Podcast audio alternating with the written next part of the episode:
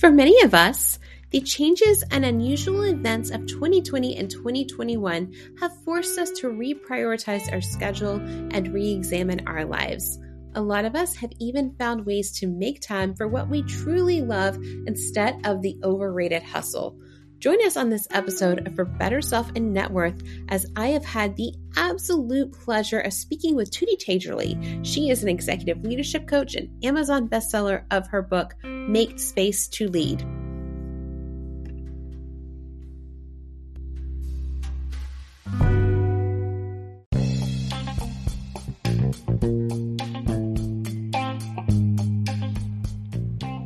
You are tuning in to For Better Self and Net Worth podcast. This is a podcast where I encourage you to live the life of your dreams by adopting the right mindset, navigating through tough challenges, and respecting your bank account. I interview entrepreneurs and empire builders from across the globe as they share how they have come to live the lives of their dreams and the challenges they had to break through. I also have a few solo episodes where I talk about the lessons learned and navigating in a world full of naysayers, negative mindsets, and money grabbers. I personally believe that attitude is everything, and with the right attitude, you can get the life that you dream of. I'm so glad you're on this journey with me. If you're listening, make sure you have hit the subscribe button, and on Apple, give me some love by leaving a review. Most of all, I hope every episode you hear on here leaves you inspired and on fire to live your best life without breaking the bank.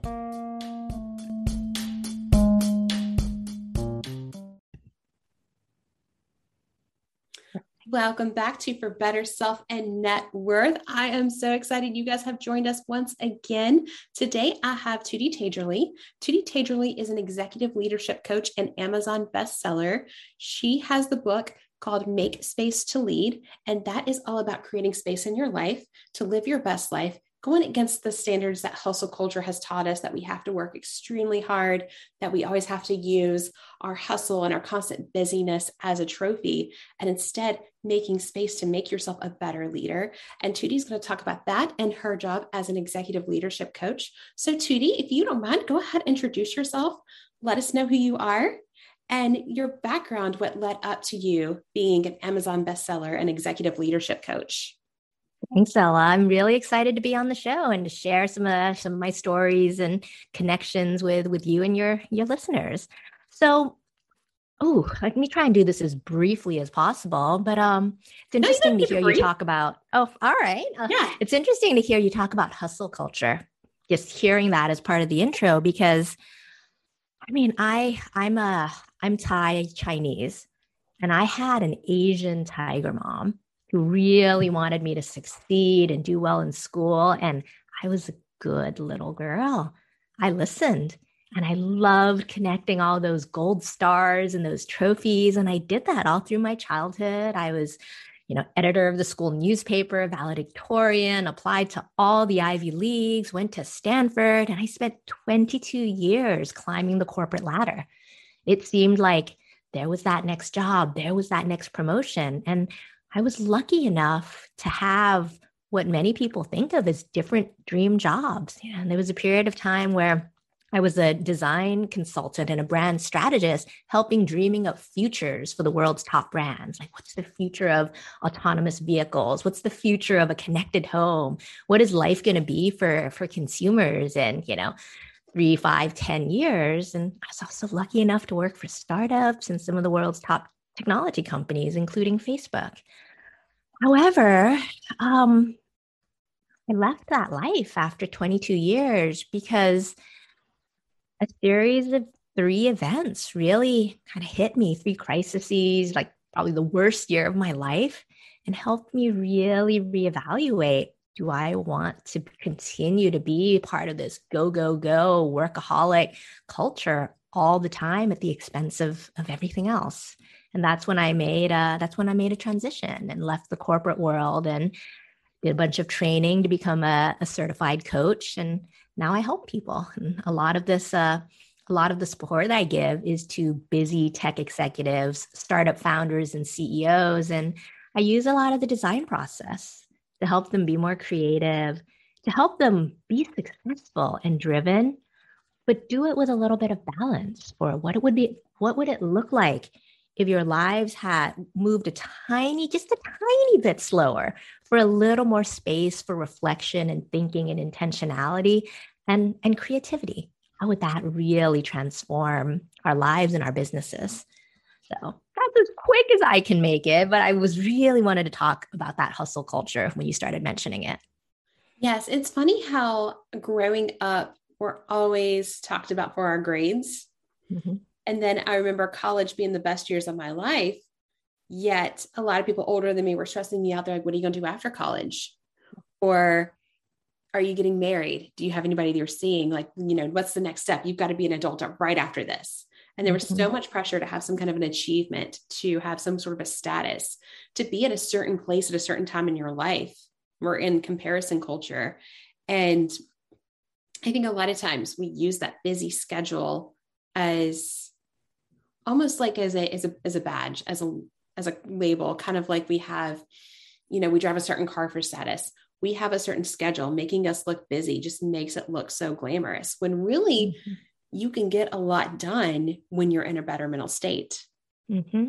so can i tell you a secret ella yeah when when i turned 40 I was speaking to to a coach that I was working with. I was working with a leadership coach when I was at Facebook, and I told her that I had the perfect life because I was married to my college sweetheart. We had two beautiful girls, two healthy, beautiful girls. We owned a house in San Francisco. And I was working really a dream job at, you know, Facebook pre Cambridge Analytica and all the scandals. And it just felt like everything was was amazing living in San Francisco. And I even felt as I was saying that to her that it was hollow, that there was something missing, but I didn't really quite know what it was. And so it's really interesting when you talk about like all these goals and these dreams. Like there was a point where I'm like, I think, I think I have them all on the personal and the career and the family, but but something was missing. It was hollow. It was shallow. It just wasn't it didn't have the depth of, of thinking and understanding and self-reflection because I was working 60, 80 hours a week and just constantly running, running, running, and going the entire time. And did you feel like you didn't have time to think about what it was that may have been missing? Yeah. I mean, young kids, really busy job, two working professionals, traveling all the time and even my vacations because we had some lovely vacations. Those were planned out yeah. all the time. It's like sometimes i would feel like i would need a vacation from my vacation because we were doing so much cramming all of it in. Yeah. I always when i take a vacation i always have a day where i'm just at home to unpack recoup or even do absolutely nothing so i can give my best. Mm-hmm back into the I started job. doing that now because those transitions are so hard. The transition back, I think, especially is so hard. Yeah. Different times. Yeah. Exactly. Exactly. Impact. Yeah. And I love that you highlighted that. You say you have a perfect life because I think there's a lot of pressure in circles of women to make things look like they're perfect on the outside. Talk about your corporate job, when you're getting promoted, how much you're making. And then, you know, on the side, you've got the perfect husband, the perfect family, the kids. It's almost like we're uncomfortable, and maybe we are uncomfortable talking about the tough times. Yeah. We don't want to bring down the conversation or what the struggles yeah. are. No, for sure. And I mean, I think that's why I want to share a little bit of that hellish year that I had because it was, you know, less than less than 6 months after I remember having that conversation with my coach was the start of the worst year of my life. You know, three things really happened that I'd say changed the trajectory of of where I was going, really transformed my life and it seemed hellish at the time, but uh my my father-in-law passed and I had known him since I was 18 college sweetheart and all. And so he was my American father. He felt like my father without all the angst of growing up with with parents. I and and then some months after that, um, my kid's dad and I got divorced. Or he we separated. California has a long divorce process, but our marriage essentially broke down. Um, and my kids were in elementary school. And then the tail end of that year, my father passed. So it was three big things. And I'm I'm thankful for them now, even though it was a hellish year, because I think that all too often we get stuck in these grooves and these patterns and we want to bounce back to you want we want life to be exactly the same and just keep going how we planned it and i think for me just getting slapped and smacked and slapped um uh, metaphorically of course by by all these events was really i had to deal with them. I had to face them. I had to face the grief. I had to face the the failure. You know my uh my parents still say well you know my mom um bless her heart, very, very Asian tiger mom was like, why would people come to you as a coach when you're divorced? Doesn't that mean that you failed? And I'm like, oh, mom, no, but thank you. Uh, just, I feel that all of these events and things that these crises and catastrophes that shake you out of your patterns, they're the change. Like, like the change when you when you shake up a, a snow globe and you see the crystals and the glitter around and and when it settles after this hard hard period it provides i think the space the space for introspection thinking reflection dealing with mountains of emotions and helps you figure out well what's next what's next and grief is a funny thing and you sounds like you were grieving three different people yeah one year because we all grieve differently Absolutely. And it, some people, it takes a lot longer than others. When I grieve, it takes me a lot longer than I feel like it takes other people. And with that grief and going through that, and then having other expectations on top of you, can just be overwhelming in itself and just make you feel defeated. But going back to what your mother said about being divorced, that doesn't make you a failure. Going through that, I think, would make you stronger. And, yeah. you know, failed relationships kind of are detours to point to what you really want out of life, whether that's to remain single or what you want in the next relationship. No, absolutely. I think that one of my teachers, uh, Shirzad Chamine, talks a lot about events, circumstances, things, things happen, right? It's a busy world, it's a chaotic world. And as we've all seen from these last I don't know how many months it's been, you know, almost two years of the pandemic, it's helped us, it's helped really shine a bright light to what an illusion control and planning was. Kind of it's back to that busyness of that schedule. If I have those in little 30 minute chunks, I can control my life. And I think the pandemic really, really shed a light for so many of us that, hey, no, you know, this is a this is a bit of an illusion. And what my teacher, Shirzad Chamine, talks about is that events and things happen. There is no necessarily judgment on them as something is bad, something is good, even though one, especially of an, uh, a different generation, may say divorce is bad. Um, but his perspective is really hey, these things happen and we can't control them. But what we can do is shift our mindset we can see what we want to learn from them. We can be curious. We can ask, well, okay, this thing happened. And yes, it's unbelievably shitty. There are moments where you are curled up in a corner of the kitchen floor sobbing. And there's always the next day. There's always the next step. There's always, all right, you're going to kind of get up and, and continue and continue on the path. And doing that with this mindset of openness and curiosity and learning, I think that's what makes that's what makes the difference and helps you look on each of these circumstances as well what's the gift in that what is the what is the gift either of of knowledge or learning or something what's the gift in that that that can help you move forward yeah and thank you for sharing that the vulnerability in that. Did you at any point see any of these changes coming? Losing your father-in-law your father or your husband. Did you at point see those coming or were any of them just a smack a surprise for you? I mean, to be honest, my father was pretty old, and my, my father in law was dealing with a long term, um, rare, rare form of, of cancer called mesothelioma. So he had been fighting it for years. And my father um, also had had health problems, including a stroke a couple of years earlier. And there's a part of it where, not that you ever expect it, but there is a natural order of things where parents age and parents pass. So, in terms of expectations, there definitely was a sense, especially when my when both my father and father-in-law had different health crises where I feel blessed to have been able to spend a lot of time with them. Because my father lives in Thailand and that the, the the two years prior I'd spent more time there than I had before.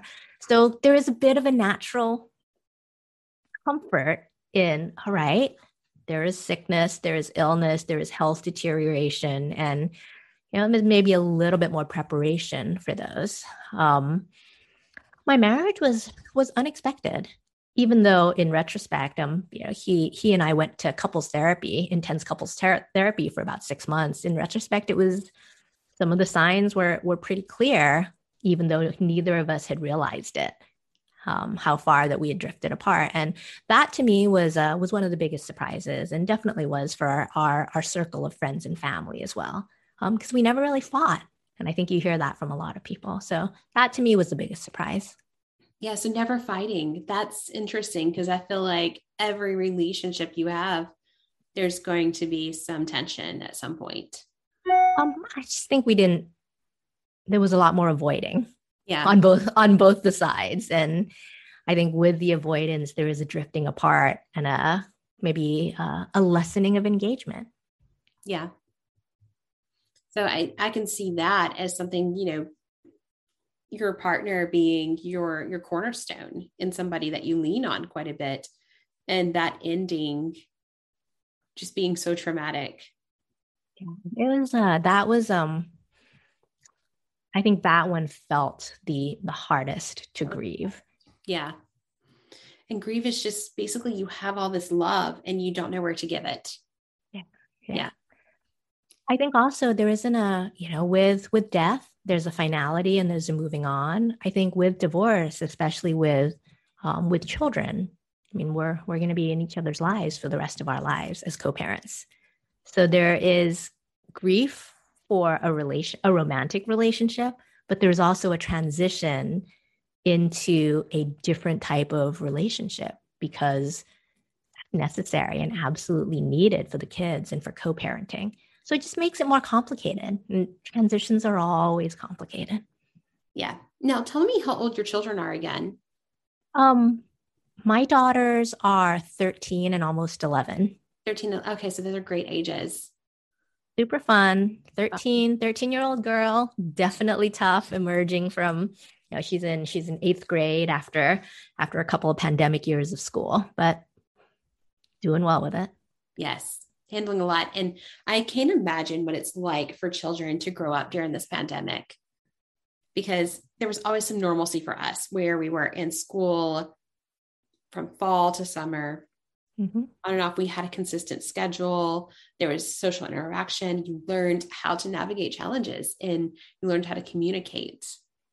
Yeah. One of the things that I spent a lot of time thinking about, like through that year, and one of the things that I write about in my book is how, as adults, and the values that I was passing on to my children was all the doing. You know, that fierce, from my tiger mom, that fierce, like, you need to get good grades, you got to do these sports, you got to do these activities. And there, there was a time when I really parented like I worked filling up the schedule, making sure that they could play different instruments and do the mommy and me swimming and do all of that.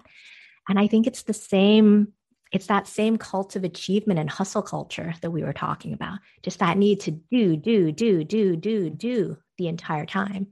And what I saw as a blessing, a gift, if we go back to my teacher's uh, words again, is that especially in the first six to nine months of the pandemic, we were bored. And when you're bored, that's when you be. I think that's when creativity flourishes. And we spent so much time, I don't know, baking bread, doing puzzles, just spending the time being together. and slowing down and taking the space because hey you couldn't go out you were sheltered in place and i that feels you know that feels like over a year or so ago now and we've since adjusted and transitioned to that.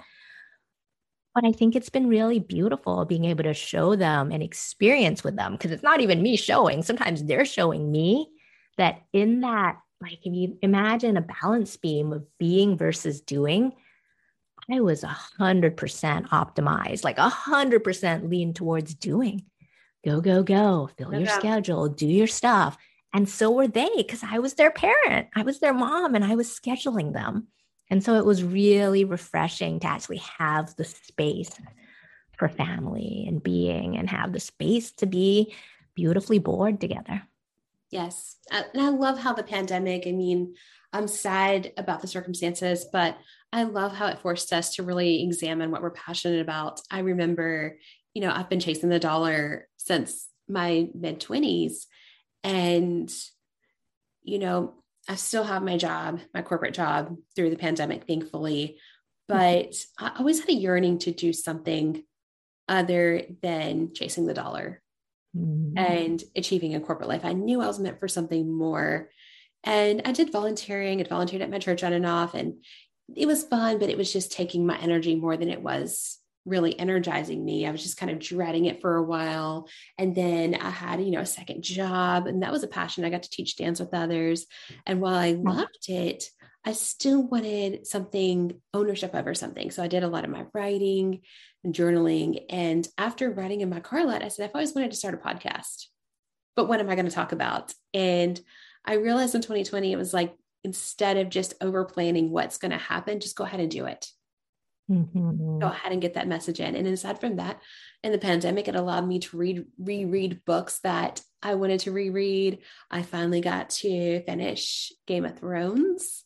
Uh huh. I mean, no, I don't know. It's a TV show, but it was a TV show that I enjoyed. It kind of just my outlet because Sundays that was kind of my Sundays I was volunteering and then I was planning for my work week. Mm-hmm, and it was mm-hmm. constantly go, go, go, or, you know, even just showing up for people and, you know, before 2020, you know, being there for people, you know, they need to, they need a friend, they need to grab lunch or something like that. It's nice to be able to do that and to be just to make an appearance. And I always had this FOMO fear of missing out that I mm-hmm. had to be in certain places. I didn't want to be left out. So I would always just extend myself socially. Mm-hmm. And I realized I didn't make time for myself. And what yeah. really captivated me about your work is your book, Make Space to Lead. The title of it just alone was something that I said, I need to see that. I need to be able to make space for myself to be able to do the things that I'm passionate about and be able to pour more into myself.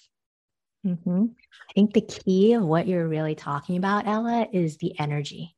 Yeah. Because there are periods in your life, I imagine, and in my life where it is completely okay when succeeding in that corporate job is the one thing you care about the most. Yes. And that can be the path for many people, perhaps in their 20s, or that's what I've seen. Or other different times, I coach some people in their 50s when their kids are going to college and they're like, all right, this is where I want to devote myself back to my career. And that's wonderful. But the thing that you're talking about that I think is really interesting, and this is what I tell a lot of my clients, is to follow the energy. Because if you've been doing this and been stuck in this pattern for a while, I don't know what a while is. It could be months, it could be years, it could be even decades for some people. It was for me. I'm a slow learner, you know? But when the energy isn't there anymore and when you feel like it's been pervasive for a while, yes. that's, that's often a sign you've been stuck. You've been stuck in this pattern. I think of so many people as essentially corporate zombies. And that's probably unfair to corporates. I won't ding that, but just zombies living on autopilot, just going and doing the things that are on your schedule because you've been used to doing that. And for some people, I knew a ton of people who worked corporate lives who knew exactly what that job was to them. It was a paycheck. They worked, they did a great job, they worked 40 hours a week, and they were a musician on the side, or they wanted to start their own um, cooking pop up. The job was a job. Yeah. They had, they knew exactly what they wanted and they knew what to give to their work.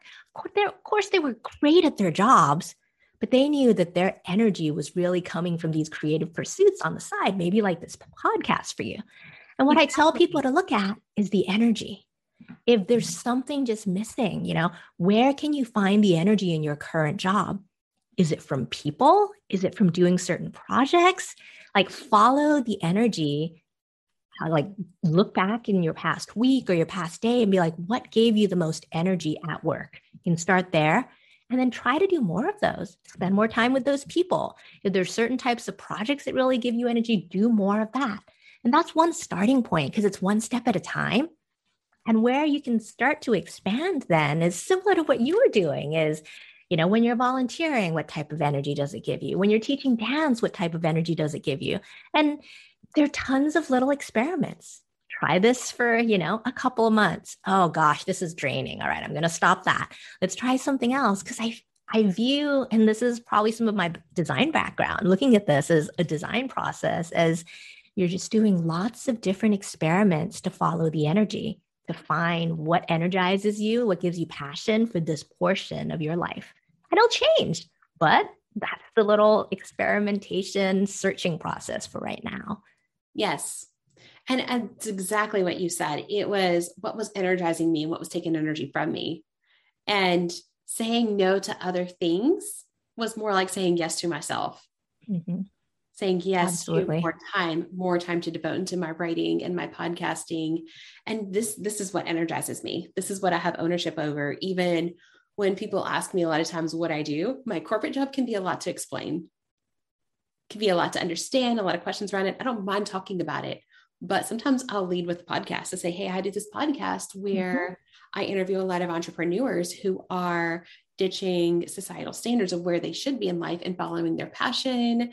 I'll talk about how I also do some coaching on the podcast, talk about lessons that I've learned and just what energizes me about it, what I like to hear from my listeners, engaging with people that listen to the podcast, what they want to hear, and just learning from other people, the guests I have on the show yeah. and a lot of the lessons. And it's just, it's been overall amazing. So when you talk about following the energy, the common question is, how's your job? Or what do you do for a living? That is when you first meet people, that's the one question that comes up. And you can kind of tell if somebody really likes their job or not based on how they th- go about talking about it, mm-hmm. how they explain it. Totally. And a lot of times, whether or not they even like their job, I think that we fall into these patterns. We're used to saying, oh, you know, I have this title, I work at this company, this is my identity, because that's been the practiced answer, the practiced elevator pitch. And we just fall into these unconscious patterns because they help us get through our days. Yeah, don't get me wrong. You know, it's the same thing as knowing that route when we used to drive to work, just that pattern, driving to work, driving to the grocery store, driving to the gym, all of these places, you could do it in your sleep. And these patterns are what help us get through the days until yeah. they're no longer serving us because we're stuck in them. Yeah. I usually try to stay away when I'm meeting people is I have this practice where I don't do the the what do you do because yeah we were given elevator pitches to mm-hmm. some of the mm-hmm. common questions are you dating anybody that's yeah. a common question i get i just I have these elevator pitches that i have to make but instead hey what television show are you streaming right now uh-huh. something for sure um what what what is your what are you doing for your workout routine what do you love mm-hmm. about it just anything random i know with clients at work instead of going straight into talking business i'll ask them how their children's doing even if i don't which I do pretty well at memorizing names, but if I don't remember their name, at least I'll remember something about them, their mm-hmm. favorite baseball team, their favorite pastime, what part of town they live in. Mm-hmm. Those little things, waves of making connections to people and getting them to talk about what they're passionate about. Mm-hmm. What energizes if you think, them. Yeah, if you think about um, that that cycle or that balance beam of being versus doing that I was talking about, what you're doing is you're making these space to slow down and make connections, build the relationship, build the trust, just spend that extra minutes of humanity. Yes. And so often when we get stuck in the hustle culture, it's like, oh, I got 30 minutes with you. Let's get run down through this task. I need this from you and this from you. And how are we going to get this project together? And what's the schedule and what's the plan? And we lose those little moments of connection and, and relationship. Yes. I had a coworker mm. say once, and I totally agree with him. He said, People don't care what you know until they know that you care. Yeah, for sure. I love that.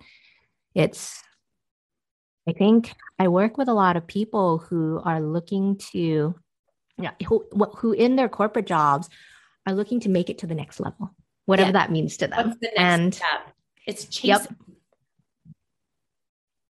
And so many times when I coach them and I talk about them and talk about what they want and what they're doing, it's not about um, transactional currency. It's not about how many spreadsheets you're putting out.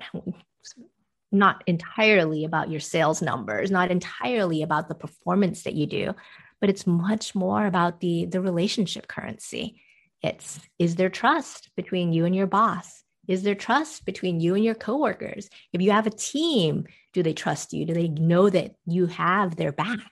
And that completely goes back to the quote your, your coworker was talking about. It's at that base human level, knowing that they care about you, knowing that they care enough to remember, to try and remember the names of, of, of your kids or something about your life. And that's the, the relationship and relationship currency and trust that I think leaders really know this is how to get things done.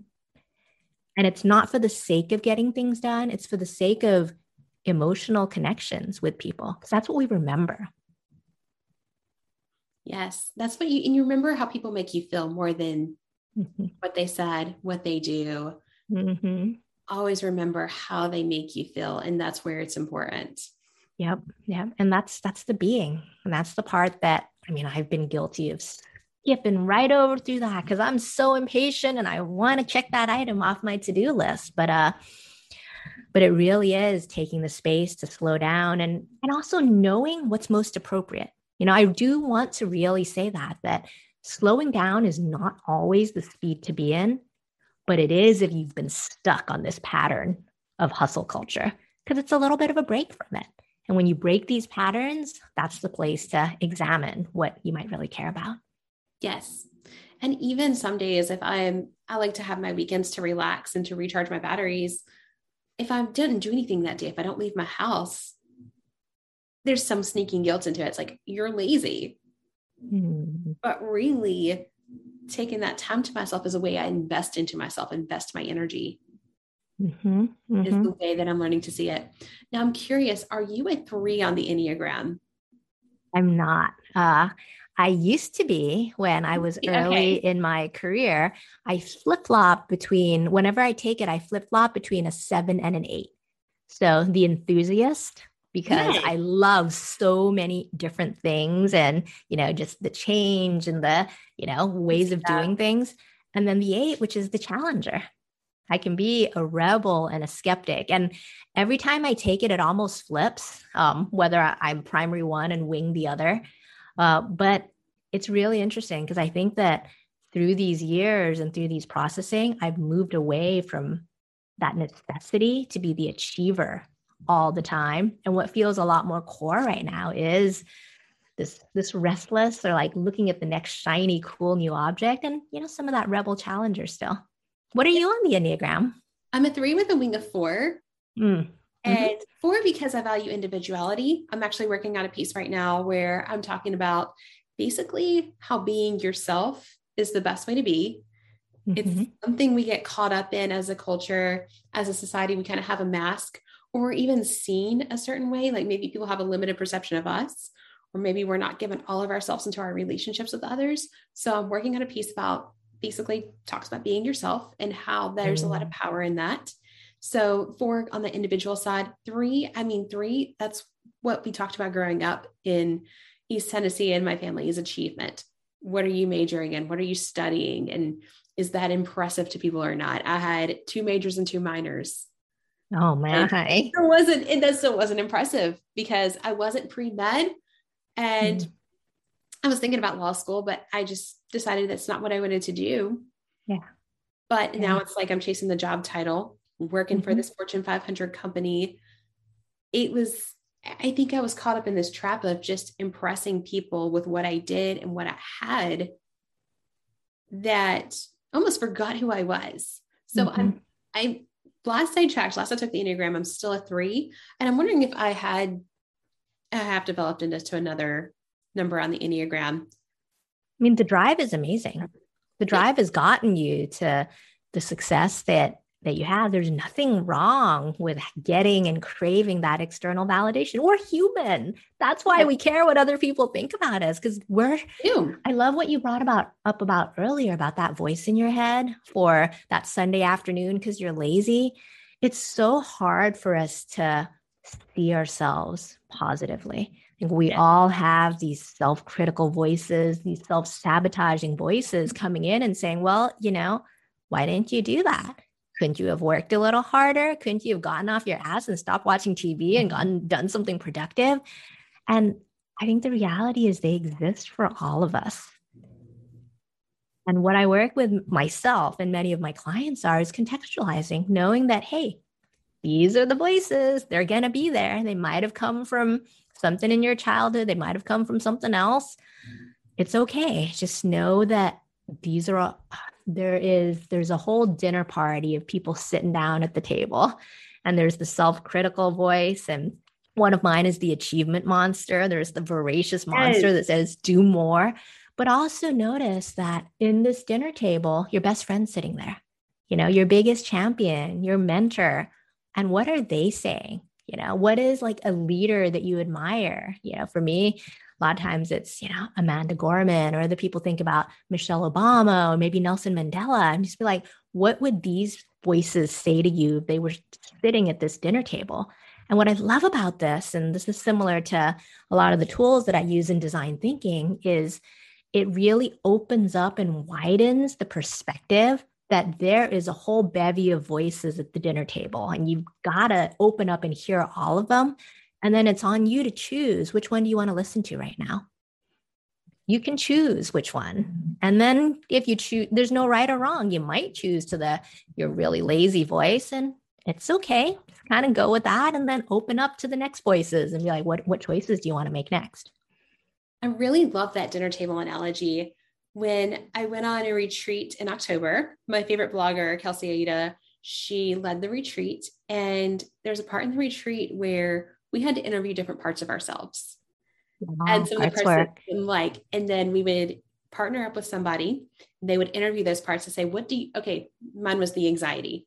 What do you do for Ella? So mm-hmm. if she was mm-hmm. asking my anxiety, I had to channel my anxiety, anxious part. Mm-hmm. And I had to say what the anxious part did for me. And my anxious part was just keeping me aware. It was a self awareness yeah. thing. And a lot of times an anxiety could come out as being protective Mm-hmm. But really, it's kind of like the overprotective parent that's holding the child back. That's what Absolutely. anxiety did for me. And it was just really neat to discover that about myself because I've never looked at the parts of myself that are not as glamorous or not necessarily my favorite parts about myself, but interviewing those least favorite parts of myself and knowing that even though it doesn't sound positive, it is actually doing something for me and it's there for a reason. Yep. No, that's beautiful. Thanks for sharing that story. That sounds like you got to some wonderful insight. And I love the fact that you made the space to go to a retreat to do this for yeah. for yourself.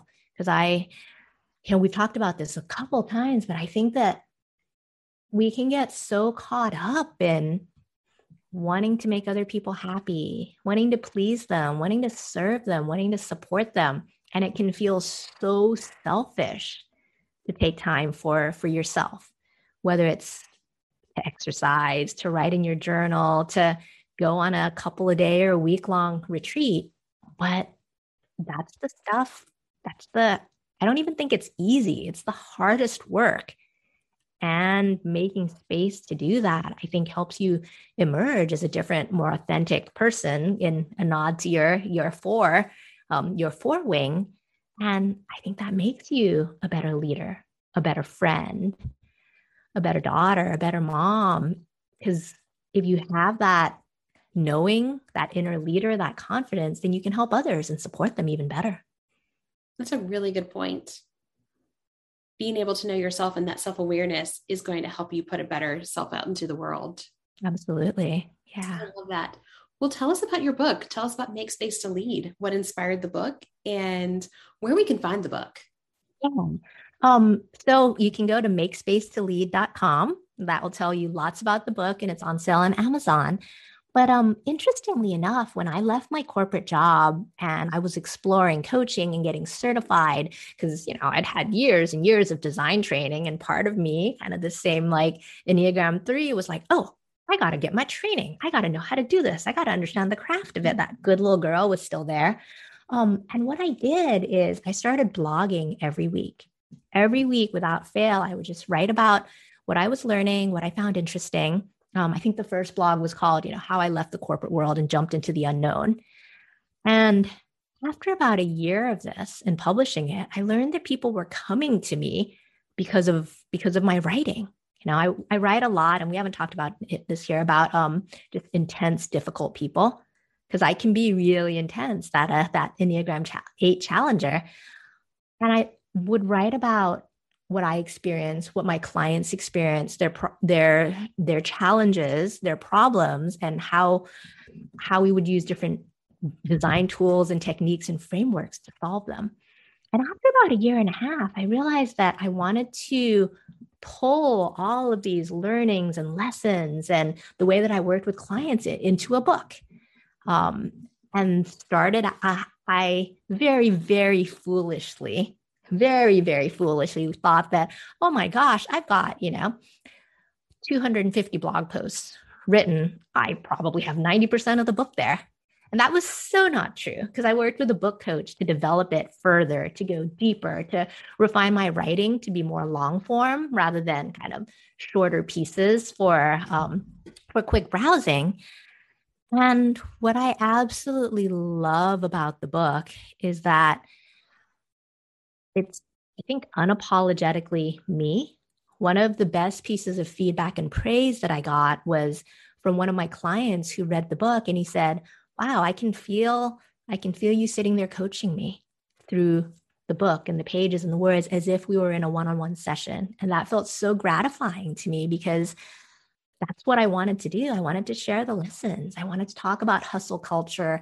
And I wanted what I love the best about the book is that there's experiments in there. There's practices and inquiries and experiments, you know, similar to what I t- told you about following the energy, ways to go deeper inside and put this into practice. Because not everything that I talk about is going to work for you, but you're not going to know until you start trying them. So I love that the book is practical as well as I think super inspiring because I talk about a lot of my clients in it.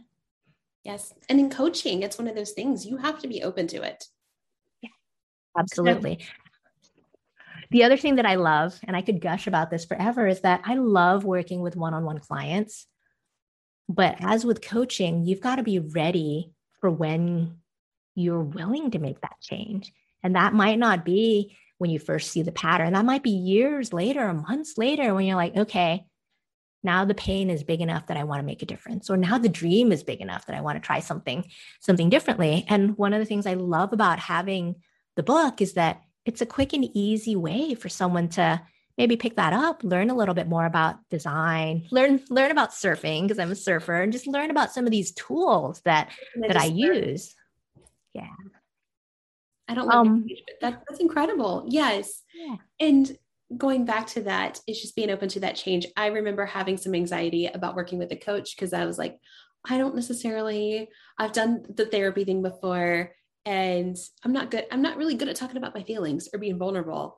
And mm you know, sitting there and crying may have not been serving me in the way that I wanted it to.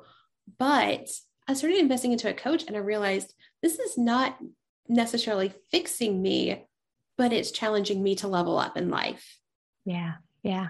One of the biggest things that I had to learn because as a as a design leader, I was a problem solver. I was responsible, me and my team were responsible for coming up with the solution, coming up with the vision, coming up for the North Star direction of where these products were going next. And what I had to learn as a coach that is that I'm not a problem solver. I'm a person who holds space, a person who provides tools and techniques and experiments for for people to try because it's on them. It's on them to want to change. It's on them to you know, take the conversations and insights that come out of our session and move forward with running these experiments in their life to see what'll happen, to see what'll be different. Um, and what I can help really help them with is, is the container. I can help them come up with the vision of the life they want to create. I can help them become very intentional about, all right, what's this next period? What's this next year of your life going to look like? You know, I do, um, I don't do New Year's resolutions because I think there's something very hustle culture about it, especially yeah. when, you know, you fail at them halfway through January. Happen just once a year. Exactly. But what I love doing is using the calendar year to create an intention. You know, and one of my my intention word for 2021 was white space.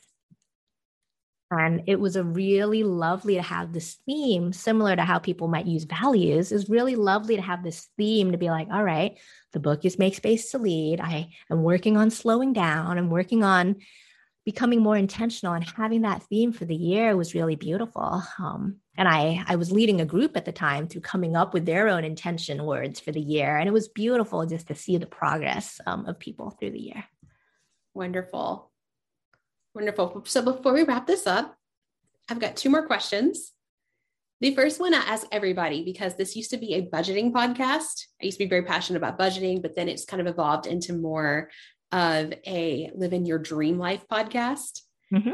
So, what is the one thing that you do not go cheap on? And the second question is let everyone know where we can find you on social media and how we can work with you. Yeah, um, it's experiences for me.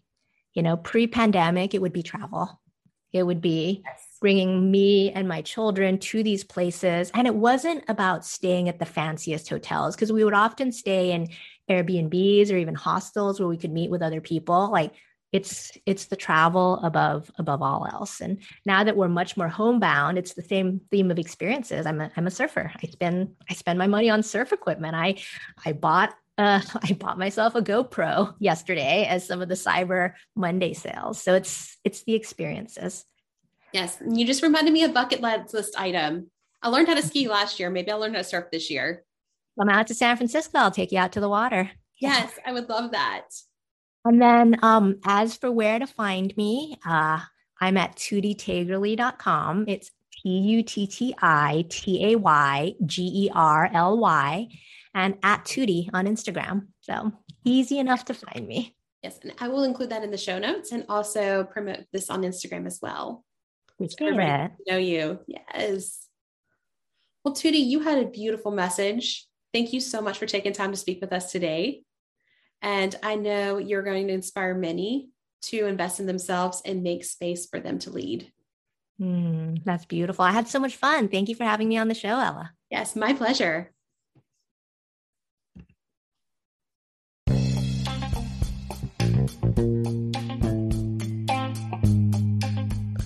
Hi, it's Ella, the host of For Better Self and Net Worth podcast. I wanted to first of all thank you for listening and supporting an independent podcast. I'm an aspiring motivational speaker and marketer who wanted to give a platform to other risk takers, empire builders, and out of the box lifers in the world. By listening, you are showing support for everyday folks like you and myself pursuing the lives they've always wanted by ditching societal norms and dedicating time to others. To show more support, feel free to leave a review on iTunes and subscribe on Spotify. You can also find the show on iHeartRadio, Amazon Podcast, and many other independent platforms. Thank you again for listening, and I hope you are feeling inspired.